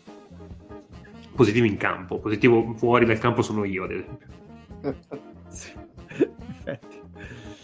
Eh, poi Blazers, vai, vai, vai, vai, Dal punto di vista Clippers sono d'accordo sul fatto che Powell è meglio in teoria che in pratica, ma forse la teoria e la pratica, eh, il posto dove, posso, dove, può funzionare meglio sono sì. i, i, i, migliori Clippers, quelli cioè con Paul George e Kawhi al 100%, Decisamente. perché è esattamente il giocatore eh, perfetto per fare da, da complemento in, quel, in, quella batteria di esterni insieme a loro. Fermo restando che dire i Clippers al, a pieno regime sta diventando una, una prospettiva eh, molto remota, che, esatto. Eh. esatto. Blazers, come sappiamo, hanno anche eh, scambiato McCollum e appunto Larry Nance e Tony Snell, mandandoli ai Pelicans eh, in cambio di Josh Hart e poi cose, nel senso che Satoransky, Alexander Walker, l'usata poi Alexander Walker, adesso ci arriviamo eh, la prima 22 dei Pelicans che è protetta top 4 e 15-30 quindi i Pelicans hanno detto se è top 4 non ve la diamo e i Blazers hanno risposto sì ma se 15-30 ve la tenete. Eh, quindi poi solo se dovesse finire tra la 5 e la 14 sarà eh, appunto effettivamente passata quest'anno e poi una seconda scelta futura da definire eh, carina la situazione di Alexander Walker che eh, ha scoperto di essere stato ceduto, se non ho capito male, dai tweet di Vogue, ha preso l'aereo appena atterrato e gli ha detto guarda che ti abbiamo ricevuto, vai da un'altra parte. Eh, quindi è finito agli Utah Jets che eh, lo hanno preso in cambio di, eh, di Joe Ingles in pratica e secondo me durerà pochissimo perché Snyder è un allenatore che è estremamente maniacale e attento ad alcuni, alcune sfumature, alcuni dettagli, Alexander Walker è una roba estremamente anarchica invece, però vabbè.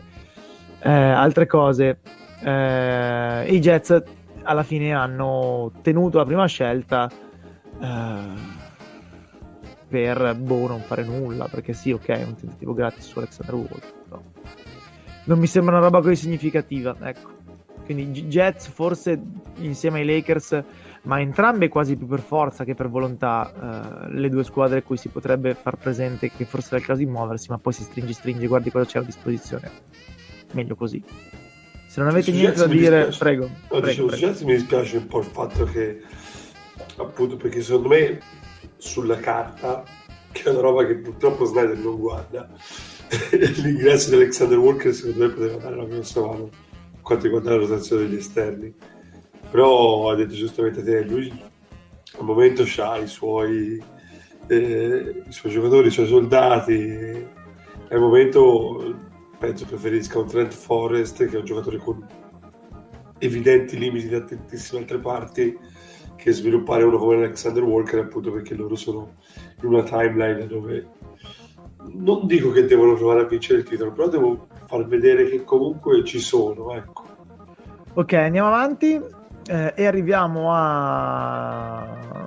Vabbè, a parte la, la roba meravigliosa tra gli Itei Thunder per sbloccare potessero la prima scelta in modo che gli potessero cedere eh, qualcosa o adesso in off season vedremo. Eh, l'altra cosa che resta è il passaggio di Caris Levert eh, che avevamo letto eh, settimana scorsa durante la nostra finta trade deadline. Eh, dai Pacers ai Cavs eh, i Pacers riescono a farsi pagare anche in questa situazione perché ricavano la prima scelta 2022 dei Cavs che è portata a 14 ma quindi sarà quella. La seconda 22 dei Rockets che è sicuramente una bellissima scelta perché sarà tipo a 33, 34 una cosa del genere poi una seconda futura dei Jets. Quindi bene per i Pacers che si fanno pagare per un giocatore che da loro sostanzialmente va finito e invece ai Cavs serve abbastanza eh, trattandosi in questo momento del secondo miglior ball della squadra dopo Garland. Eh, qua si può fare un pochino, se volete, in piccolo il discorso fatto per i Kings, cioè se i, se i Cavs hanno ceduto la prima scelta magari potevano prendere qualcosa di meglio. La risposta probabilmente è no, anche perché c'erano i Magic che chiedevano una prima per Ross, i, per Harris e i Lakers che credo insomma chiedono una prima per THT e cose del genere, quindi Forse Caris Levert costa una prima. La paghi e vai se sei Cavs, insomma. Ma Levert No. credo, credo che, abbia, che, che abbia molto senso invece per i Cavs, mh, anche non solo eh, diciamo così per, per esclusione perché non c'è altro in giro, ma perché è un tipo di giocatore che secondo me i Cavs serve, perché è un, un giocatore che ti dà creazione dal palleggio, eh, cosa che eh, ai Cavs manca terribilmente, mentre l'unico giocatore in grado di crearsi di crearsi un tiro da solo in questo momento con Sexton infortunato è Garland. E- ed è comunque un giocatore che per il resto non, non lo paghi in altre parti del gioco perché ok, non è un difensore indimenticabile ma ha un buco clamoroso in difesa. Ha, ha stazza, ha visione di gioco eh, ha già saputo in una sua vita precedente che ormai sembra lontanissima ma è un paio d'anni fa eh, ha guidato a buoni, eh, a buoni risultati una squadra sostan- sostanzialmente con lui e Jared Allen eh, come prima e seconda opzione e quindi mi sembra, mi sembra una buona operazione sotto tutti i punti di vista. In più ti permette anche di fare da, da notevole polizza d'assicurazione in, in vista dell'estate di Colin Sexton, perché io dubito che, che si affolleranno i, gli astanti a offrire contratti ricchissimi a Colin Sexton. Ma se dovesse succedere, comunque adesso tu hai un giocatore per dire non devo a tutti i costi fare qualcosa con Colin Sexton, posso anche lasciarlo perdere se, se arriva l'amatore e gli offre cifre sostanziose. Mentre senza un Levert, eh, sostanzialmente quest'estate eri abbastanza legato a manipoli di- a pareggiare qualunque offerta ti arrivasse per sé, non avere un, eh, un giocatore di quel genere in squadra. Oh, abbastanza d'accordo, a me piace, eh, non fa impazzire, ecco il classico giocatore da Lost in Translation che dici che è carino ma per cui non faresti onde. Eh, il problema dell'Evert è, almeno eh, la, la mia paura è quella della fragilità fisica, eh, però sì, eh, corri il rischio e lo affronti, ma per il resto, come dice Fletch, è un giocatore già relativamente collaudato che non fa troppo ombra a quelli che già ci sono né che arriva per fare il tassello funzionale. Eh, oggi in NBA non è semplice trovare il personale giusto da questo punto di vista, credo che sia eh, in qualche modo confrontabile con il discorso di White, sembra l'uomo giusto al posto giusto e soprattutto nel contesto giusto. Eh, quindi non è importante tante le skill, è proprio come ti sposi, da questo punto di vista benissimo. Per il resto i Cavs, ehm, che vabbè, l'ho detta la romana, ma insomma avete capito, sembrano proseguire nella, eh, in una condotta saggia e in linea di massima eh, profittevole. Anche in questo caso fino a un paio di anni fa non eravamo abituati. Mi sembra la conferma di un percorso che comincia a essere interessante Io credo che i Cavs abbiano ceduto la loro eh, prima scelta eh, con grande gioia eh, perché sarà una prima scelta magari mediocre no, ma dopo la 20 e eh, in questo momento dovrebbe essere la 23 credo o qualcosa del genere. E quindi sono ben felici di cedere una 23 perché è una 23 perché quindi la loro stagione sta andando alla grande eh, quindi non, non- non- non è come cederla magari all'inizio di questa stagione quando si pensava che potesse essere una 5 o qualcosa del genere. Quindi benissimo anche per, per i Cavs. Ho delle domande eh, su alcune squadre che abbiamo toccato meno. Eh, voto ai Grizzlies per non essersi mossi. 9 6 cioè, per- perché dovevo dargli un voto alto se non ha fatto niente? Eh, perché Sei già se non politico. fai danni eh, ma se non fai danni è già tanto eh. Ma è un segno, anche- è un segno di maturità, è un segno di dire, cioè è un segno di non essere i Kings, per intenderci, ecco, che, che- sei convinto Però della in questo che hai caso- intrapreso.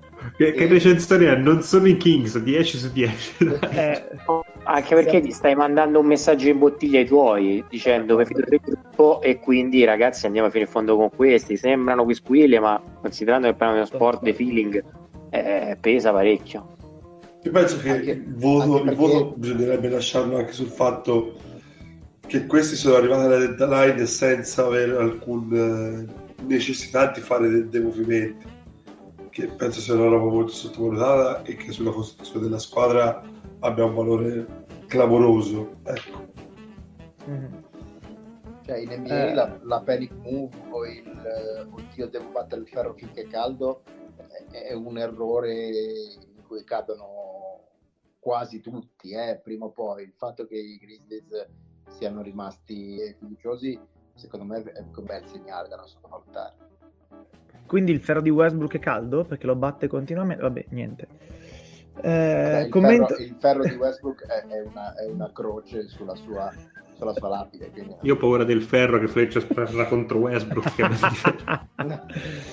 Commento appunto ai Lakers per non essersi mossi. Voto quello che volete.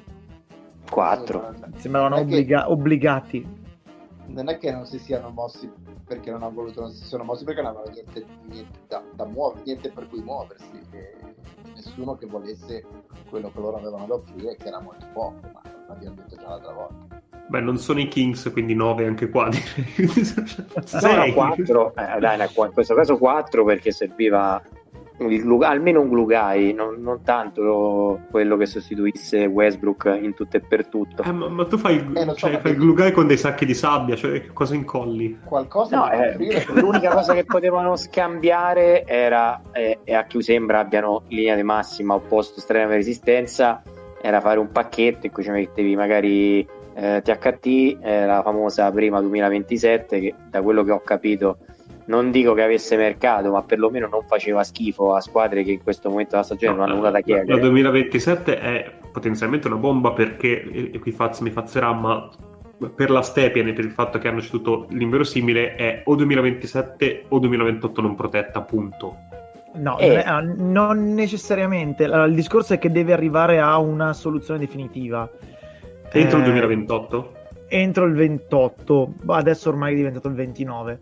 Quindi comunque tu non puoi dire quella scelta è protetta, ma a un certo punto quella scelta deve essere definita, può diventare niente, può diventare una seconda, due secondi, cinque secondi, può diventare una prima non protetta, però quando cedi una roba del genere comunque a un punto in cui diventa qualcosa, eh, deve arrivare. Ovviamente cedere quella prima scelta lì eh, con la prospettiva che diventi una prima non protetta, ad esempio 28, o cedere quella roba lì con la prospettiva che diventino due prime, ad esempio 28 e 29, o cedere quella roba lì con la, quella roba lì con la prospettiva che diventi niente, perché si può anche fare, eh, è, è ben diverso. Ad esempio l'anno scorso quando i Bulls hanno preso Vucevic hanno ceduto una scelta che poi è diventata grazie al cielo Franz Wagner, ma c'era la possibilità se eh, i Bulls avessero perso altre posizioni in classifica che quella scelta diventasse niente, cioè non c'era una condizione aggiuntiva. Quindi non è tanto la prima scelta dei Lakers 27 protetta, è cosa diventa poi che cambia e cosa abbiano offerto non lo saprò mai. Eh, esatto, cioè nel senso abbiamo visto e abbiamo notato quanto sono costati Derrick White e Levert, quindi in linea massima non dico un giocatore dello stesso livello, ma qualcosa, proprio il famoso Glugai che dicevamo, potevi portartelo a casa. Eh, è un discorso di all-in? Sì, per come sono strutturati adesso i Lakers ci mettiamo paura di una prima 2027 o 28? No, perché comunque sia eh, la, fine- la finestra è relativamente piccola e quindi l'acqua è poca, eh, a vera non galleggia, c'è poco da fare, come dicevano i direttori, devi comunque prendere dei rischi. Non puoi aver fatto l'in fino adesso e poi improvvisamente da una deadline, ah ma veramente non so, diventa esitante. Quello è, quello, è l- l'opposto dei Grizzlies, non hanno mantenuto fede alla loro filosofia. È che i Lakers sono talmente lontani che Ma non sì. è il prendere Caris Levert che ti cambia qualcosa, quindi sì, Ma magari facevano meno scelta. schifo. Sì, sì, sì, perché Eh, non lo so. No, ma se- secondo me non è, non è un fatto di essere stati stanti quanto un fatto di, di domanda e offerta. Cioè, per quel pacchetto lì, Caris Levert eh, non te lo davano, eh, ti, ti davano dei giocatori inferiori. E cioè, ti davano niente perché offrivi niente. Cioè, la, la cosa più, più- più vicina a... Cioè, quella scelta lì, il, il massimo che più vicino che è stato ad andare è stato eh, il cambio di John Wall per liberarsi di Westbrook, cioè il, il massimo che si poteva fare con quella scelta. E sì, è, è un panorama sconfortante, ma i Lakers in questo momento sono sconfortanti. quindi- E invece vi chiedo eh, se e in che modo eh, le scelte dei Pelicans e le mosse dei Pelicans sono diverse da quelle dei Kings. Eh, McCollum, Larry Nance cedendo la prima scelta e così via. Beh, sono diversi intanto perché c'è Zion Williamson, che, Mi stavi dicendo perché non sono i Kings? perché- Quindi anche... Che qui 10 su 10. cioè, lì, lì c'è Zion Williamson, che quindi può essere un disastro in attesa di, di verificarsi, ma eh, ma può essere anche il fottutissimo mostro che, che, che, ha dimostrato di poter essere per x decine di partite, che non sono molte e, e ci sono degli aspetti preoccupanti, ma intanto tu un potenziale MVP in squadra ce l'hai e quindi ci può stare di dire gli costruisco attorno a qualcosa, poi se lui eh, delude, pazienza, però almeno il pezzo più complicato da costruire tu ce l'hai già. Uh, un punto su, di vista. Zion è il, giocatore NBA di Schrödinger, cioè che contemporaneamente sì. esiste, esiste, e non esiste, quindi ci fai delle considerazioni, non ce le fai. Lo so. Però ti direi è meglio dei Kings perché secondo me loro hanno, cioè, stanno giocando meglio, hanno già del talento migliore di quello dei Kings in campo in questo momento, prima insomma di trade e quant'altro, e non hanno ceduto il loro miglior giocatore di prospettiva. Quindi ti direi meglio dei Kings per questo mo- sì, motivo no. Per quest'ultimo, Ma... assolutamente. Non, no, non è una domanda retorica. Chi è, ricordatevi chi è che allena i Pelican? Eh, in questo momento chi è Willy, Willy Green? Green? Sì. Willy Green. Male. Eh, cioè... eh, allora, secondo yes. me prendere McCollum a queste condizioni può rientrare nello stesso tipo di mossa che è stato per gli Hornets prendere Gordon Hayward con quel contratto. Cioè, tanto sei quella squadra lì del contratto ti interessa relativamente perché mh, hai talmente poca gente, talmente pochi contratti che non è McCollum a 30 che ti spaventi.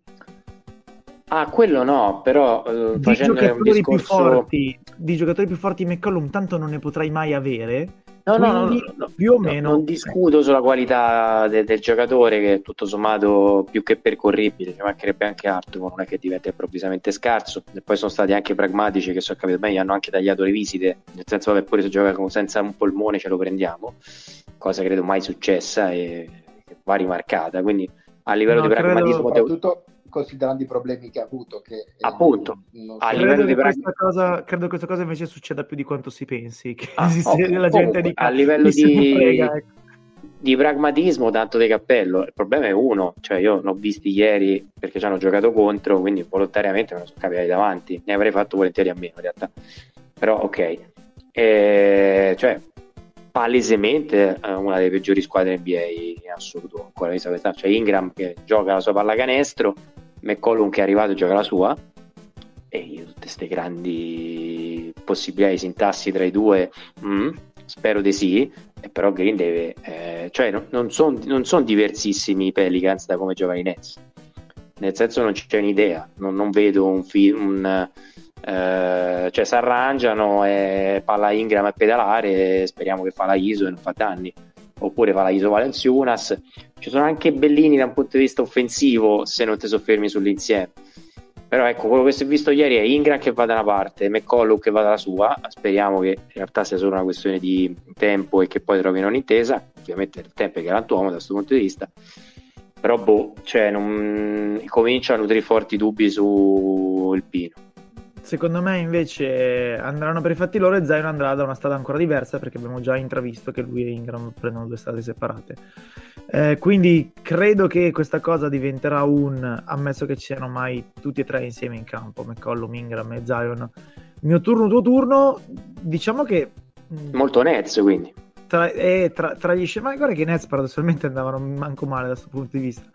Quindi tra tutti gli scenari mio turno, tuo turno, eh, preferirei avere della gente più forte di Ingram e McCollum. Però è anche vero che se il tuo secondo Ingram e il tuo terzo McCollum e il tuo primo in teoria è un mostro, non sei una bruttissima squadra. Quindi i Pelicans con queste mosse, secondo me, non sono, cioè non hanno speso chissà cosa, non, sono, non si sono complicati la vita eh, con Zion probabilmente diventa una squadra costantemente al play-in e che si gioca anche magari una volta ogni due i playoff.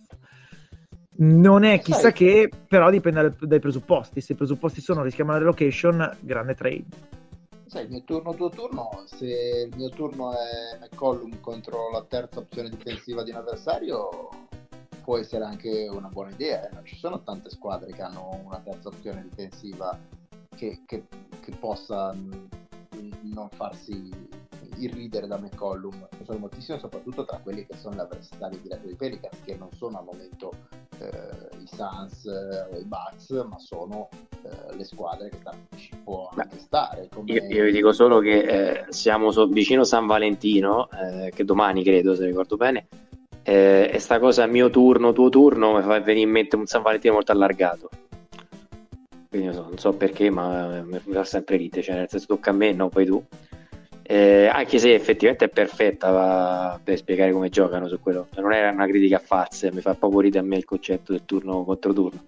Chiaro, chiaro. E, però sì, eh, onestamente all'occhiometro fanno schifo, quindi spero che per tutto il rispetto per chi ti fa Pelicans ovviamente. E comunque sì, detto questo, Fazza ha detto la cosa più amara di tutte, e purtroppo è vero, cioè tanto qui stiamo a rischiare di andare a Seattle e quindi Lore, come, come intravedi McCallum eh, con Zion e con Ingram e con Valanciunas? Non c'entra un cazzo uno con l'altro manco per sbaglio. sì. Cioè, non lo so, mi sembrano tanti giocatori che hanno bisogno di attenzioni. E al momento non c'è Zion, quindi da questo punto di vista va bene. Non so, mi piacciono a coppie, non mi piacciono terzetti, per esempio. Perché se penso a McCollum Ingram è difficile, però non impossibile, sicuramente non con Devonte Graham come playmaker, ecco, mettiamola così. Ci vorrebbe qualcuno che però non c'è. Ecco, da questo punto di vista ci farebbe comodo anche più Garrett Temple, da, guardando il roster, eh, da tutto il resto, così come mi gamba, Colum e Valanciunas, Ingram e Ho, cap- ho capito, Lore, ma Garrett Temple nelle condizioni in cui era Berlusconi ieri allo stadio di Monza. Cioè, non- Eh, ma infatti, non è- ma Gary Temple Cioè- è Quindi anche lui, anche lui è Eh. pronto a protestare contro la costruzione dal basso, sì, certo. E anche È lui ha vivo? portato fortuna 4 a 0. Tra l'altro oggi Magnen ha fatto assist direttamente dal rinvio, non volevo dire niente però... Sì, sì. I- Instant Indovina- karma, proprio E indovina quale anziano rancoroso aveva contro Magnan al fantacalcio? non è vero, non è vero. Vabbè, l'anziano rancoroso ha, passato il pomeriggio a litigare con una ragosta Sì, confermo. confermo. per, la, per la serie che brutta fine va bene Silvio, ma anche l'anziano diciamo Non era, non era- non era sicuramente il partner di quello È, è stato devastato da una ragosta che ha fatto il classico, quindi vabbè, insomma, non bene. Considera la ragosta, come diceva il buon David Foster Wallace, come diceva. Quindi dopo anziano urla alle nuvole c'è anziano twitta alle ragoste. Sì, sì, qualcosa del genere. sì. Tanto c'è. Sarà una delle nuvole che quest- questa settimana ci ha fatto sentire, ma non il nostro, eh. Ecco. No, sì, sì, sì, sì, sì. Però sì, no, forse tempo lo sono andato un po' oltre. però sì. Comunque su Zion io dico quello che ho detto al DMP, eh, DMPCD che eh, discorso su Zion è sempre quello. Cos'è? Embiid o Penny? Come si diceva appunto, prendo gli stessi esempi. Eh, Ho capito, però, ho capito, però non è che devi continuare a essere scortese, bastava Guarda una volta. bene l'hai fatto te come esempio, non l'ho fatto io. Appunto, quindi non- basta. non- Eh, ma Penny nei primi tre anni ha giocato però, Sì, sì, sì, assolutamente. dopo che... Però sì, sì, è, è un ottimo. No, il discorso era, era non torna proprio o se invece Ah. torna come, come Embiid. E... Voi che siete più insider, ma eh, a parte le foto da ciccione che girano e che vabbè Sì. inneggiano al body shaming, e qui non è il caso, quindi sottolineare perché siamo nel 2022 e siamo cortesi. Ma mm, cioè, no, Perché novità, hai cioè, un nel senso- compagno di podcast in quelle condizioni tra l'altro, te lo volevo dire. Ah, no, vabbè, ma mazza confrontazione sei un ballerino, sei praticamente bolle, eh, sei bolle, sei. Ti ringrazio, E- ma ora sto facendo gara con mogli, ecco, quindi che- Anche perché a, a- a livello NBA sei già stato etichettato dall'allenatore a noi, eh, magari anche non troppo, eh, come sappiamo, insomma, no- non troppo simpatico, che ti ha definito veramente un pessimo atleta, ma eh, sì. Secondo me Però tempo ricordo, ricordo che quell'allenatore, ricordo che quell'allenatore e poi un posto come head coach non l'ha più ritrovato, quindi vorrei dire, stai attento. Quindi, appunto, cioè, senso- un errore di valutazione eh, niente male ma quello che volevo chiedere poi da insider ma novità di Zion che non siano foto agghiaccianti cioè si allena non si allena non gioca più che fine ha fatto sapete qualcosa? No, nessuno è che- È cioè, a vedere il Monza. beh almeno lo vedremmo cioè non mi dispiacerebbe cioè, No. almeno Berlusconi l'hai visto ma lui ma, manco quello insomma Non... allora, le ultime notizie che avevo erano che il piede non è ancora perfettamente guarito e bla bla bla. Quindi sicuramente lui sta facendo delle cose, ma non credo che siano allenamenti completi di basket. Perché Fazza, se non lo sai te, vuol dire che proprio è finita. è quello no, che no, vabbè, ma ne avevamo, parlato di, di, di, del, dire, dell'inutile segretezza che aleggia intorno ai, ai Pelicans. Eh, si confermano anche perché poi tanto voglio dire, cioè, in certi momenti lo posso capire, no? Dicevamo prima della partita di playoff, tu magari non vuoi far sapere che quel giocatore è mezzo rotto, non vuoi dire che Lebron ha la mano rotta, non puoi... Ma qua è boh, un colossale suicidio e fatti loro. Però. Quindi diciamo sì. che attorno ai Pelicans aleggia tanta inutilità e tanta segretezza e anche una combinazione delle due. Sì. Vabbè, potremmo aver finito, credo, anche in tempi semi-ragionevoli, cioè un'ora e 40 potrebbe andare bene. Avete qualcosa da aggiungere? Poi avevamo delle domande, ma le lascerei per le prossime puntate. Abbiamo un, una specie di bracket dei, dei draft e una specie di classifica dei peggiori contratti e, cose così. Quindi, se non si offende nessuno, specie chi ce la mandate. Potremmo fare la puntata più mesta della storia facendo la Fanta Buyout Free Agency. Una roba di una mestizia, solo, solo di scriverla. I giocatori che dicono papalina più 50 punti. Va bene, intanto i Timberwolves vincono a breve, credo, una bella partita pesante eh, sui Pacers. Quindi Timberwolves che si confermano una squadra che assolutamente lotterà fino in fondo per eh, giocarsi il play tournament magari col fattore campo, magari in entrambe le partite, magari ne basterà una, non lo so. Però Caruccia, Ali Barton, eh, grandi cifre dal punto di vista del playmaking, eh, non male anche realizzativo, però eh, come diceva prima Tim, in realtà siamo tutti un po' con gli occhi cuoricino su Ali Barton, poi se, se, volessimo andare a scavare ovviamente ne verrebbe fuori il coperchio eh, con eh, insomma, inclinato in giù perché uh, ci, sono dei, ci sono dei buchi ed esce della roba, mettiamola così. Però vabbè, insomma, potre, potrebbe andare peggio di Alibarton. Ecco. Va bene, basta. Credo che abbiamo, abbiamo, veramente finito. Basta, via, andateci. Andiamoci a dormire. Ciao, Tim. Ciao a tutti. Ciao, Fleccio. Ciao a tutti, ma soprattutto ad Aragosta. Aragosta non mollare, continua così che ci sente Ciao, Nick. Un saluto a tutti. E ciao Lore. Ciao a tutti, anche a chi non sopporta la costruzione del basso. C'è anche da fare la settimana prossima. E anzi, no, fra un paio di giorni, non la settimana prossima. Ciao. Prezzemolino. non è colpa mia. Canditi. I'm a grinner, I'm a lover, and I'm a sinner. play my music in the sun. I'm a joker, I'm a smoker, I'm a midnight joker. I get my loving on